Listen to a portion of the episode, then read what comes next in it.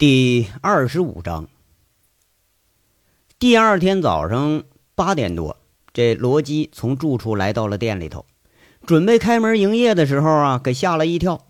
这店门口的拐角一下子站起来一个人，罗基再一仔细看，乐了，这不姐夫吗？刚刚啊是蜷曲在门口，一下子没看出来，还以为是哪儿的盲流子呢。罗基笑着一边开门一边问傻愣着的杨伟。姐夫想通了，来负荆请罪来了。昨晚上喝高了是吧？杨伟默默的没说话，吸吸鼻子，一言不发的进了店里头。罗辑再一看，才发现杨伟萎靡着的神经看着啊有点可怕。他脸色铁青着，眼睛里布满了血丝。他赶紧呢让了座，让杨伟坐下，征询似的问着：“姐夫，你这是怎么了？”杨伟小声说着。没事，没睡好。你姐呢？啊，一会儿就来了。罗基在这说了一声，杨伟就靠在沙发上，闭着眼睛。问完一句话之后，又开始一言不发了。罗基再问他，他也不搭理人。这心里头啊，就诧异的紧。没多大一会儿，韩雪进门了。一进门就被罗基拉着，努努嘴儿看沙发上的杨伟。要说这不用看了，杨伟听到脚步声，早就睁开眼睛起身了。他默默地走到韩雪面前，瞪着眼睛看看罗辑，又看看韩雪，说一句：“韩雪，我有话问你，你上来。”然后他是不容分说，拉着韩雪就上了二楼。韩雪要挣脱，却是被杨伟铁钳一般的大手拉着进了两个人见面暧昧的那个小屋。韩雪这气羞羞的甩开杨伟的手，说着：“杨伟，大清早的，你这又发什么神经啊？”韩雪啊，你这是什么意思？杨伟把口袋里头已经踩坏的一板药，啪的一声重重的拍在了桌子上，两眼盯着韩雪，仿佛是要吃人一般。什么什么意思啊？你怎么乱翻我东西啊？韩雪也是针锋相对，不客气，那凤眼寒微，丝毫不惧的对着杨伟的目光。杨伟瞪着眼睛问着：“你一直用这东西呢？怎么了？我不能用吗？”这违法了还丢人了？你有什么资格指责我呀？韩雪却是丝毫不示弱，她没有觉出来有什么不对。在医生的指导下使用这种长效避孕药，只要不出现不良反应，不但避孕药它能起到避孕作用，而且它还有一定的美容作用。现在这个未婚女人和刚结婚女人使用这东西早已经是个时尚了，但是却没想到杨伟对这东西的反应会这么大。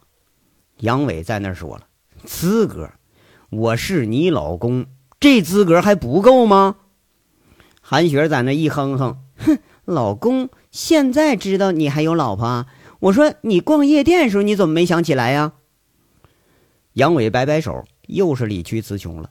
这么长时间，看来韩雪根本就没忘了这茬。他苦着脸在那说着：“好好啊，咱们呢，咱把话都说清楚。”啊！就算我逛夜店看鬼魅和法国娘们不干不净了，你爱怎么想怎么想。那那，那你这是什么意思吧？好啊，你倒承认的痛快啊！这有这这意思，你看不懂吗？我暂时还不想要孩子，而且不想和你这不干不净的男人要孩子，不对吗？韩雪一听，他也火了。你你你他妈！杨伟听得无名火起，一下子腾的一下站起来了。这韩雪也是说的挺生气，不退反进，把脸往前一凑，想动手啊？打呀！你不挺厉害吗？你打呀！你动手啊！韩雪几乎要把头伸到了杨伟的身边，脸上蕴含的是那种极度的愤慨。杨伟却是一下子泄气了，他坐下来，有点无奈的说着：“韩雪啊，我就是有千般万般的不是，这事儿你总该告诉我吧。”你都知道，我一直就就想要个孩子。我这，韩雪依旧是有点余怒未消，在那说了：“连我们俩都没准备好，还想要孩子啊？就你现在这样，你觉着你现在当父亲合格吗？啊，有我一个人跟你丢人败兴就够了，怎么你还想让孩子也跟着你丢人呢？从中国监狱跑到法国监狱去找爸爸去啊？”这话说的，杨伟当时一愣。他强自按耐着心中的那股浊气，他长长的舒了一下胸怀，仿佛是在咽着一嘴的痛苦似的。他有点冷，有点无奈，有点落魄的说着：“原来你一直是这么看我呀？你明知道我进去不是一次两次了，你为什么还要嫁给我呀？”那是可怜你。你看看你自己啊，在凤城这些烂事儿我就不提了。欧洲那一路上，你出了多少洋相啊？我都替你害臊。当时我怎么就鬼迷心窍和你办结婚了呢？韩雪这气势全撒出来了，瞪着眼睛，毫不客气的把杨伟给指责了一番。这话呀，怕是早就要说的话，那是句句正中要害，句句是咄咄逼人。所谓说爱之深，恨之切。要说韩雪多少有点望夫成龙的意思吧，不过这个方式怕是激烈了点好，好，好，好，我也不跟你争了。杨伟好像是痛下了什么决定似的，他手里拿着那本药，长长出了口气，努力平和的说着：“哎，韩雪啊，我就问你一句话，你要是后悔嫁给我了，这好办，咱们呢好合好散。”趁着现在没请客、没大操大办的，咱们走开拉倒。你要是不后悔嫁给我，咱们好好过日子。不过这东西你可别用了，咱们早点生个孩子，他有什么不好的呀？杨伟，我暂时不想要孩子，我现在也有自己的事儿要做。我本来准备多享受几年二人世界，晚个两三年再要孩子，这有什么不对的呀？杨伟。你总不会认为结婚就是为了生孩子吧？这韩雪的口气多少有点缓和了。缓和的原因呢，是因为杨伟说的话。你倒是确实看着他那表情也挺可怜。不要孩子，不要孩子，我要你这老婆干什么呀？杨伟瞪着眼睛说一句：“这一句话能勒死个人。”你，韩雪被气得有点哭笑不得。今天才发现杨伟这个大男子观念还是很重的，而且一下子觉着两个人的观念怕是之间有很大的隔阂。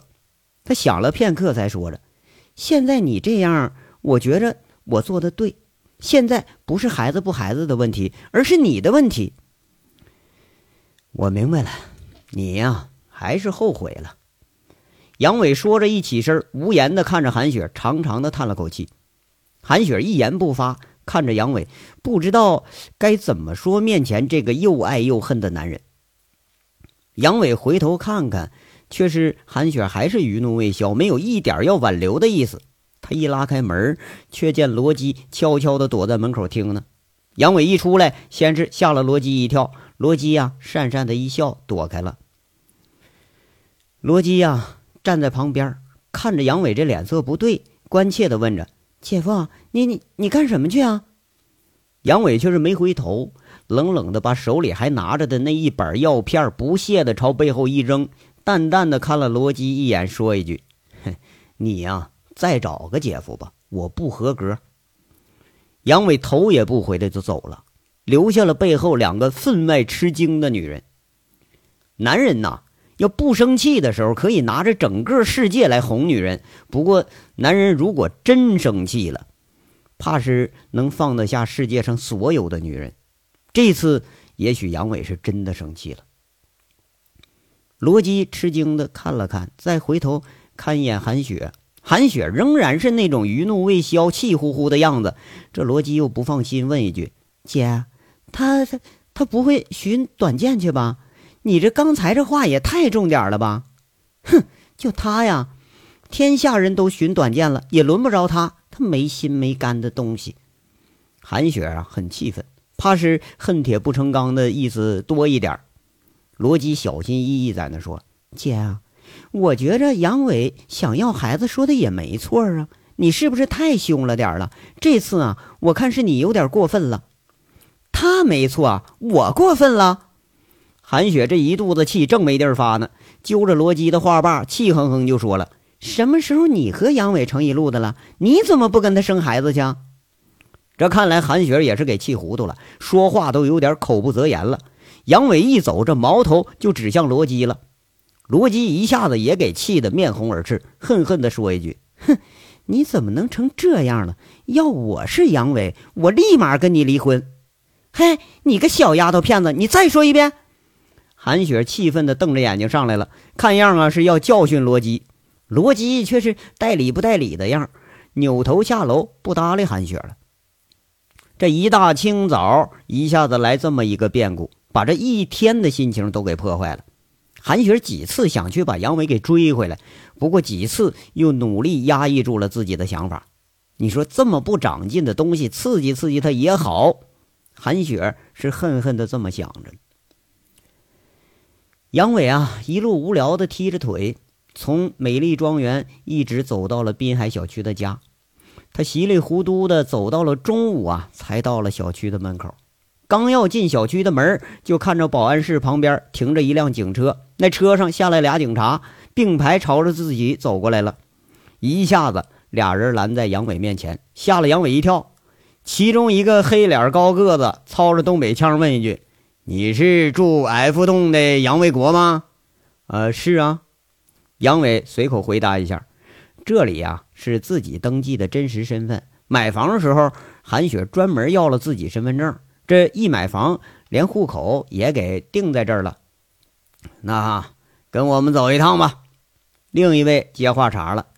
杨伟是大惊失色，想了想，说一句：“哎，两位没搞错吧？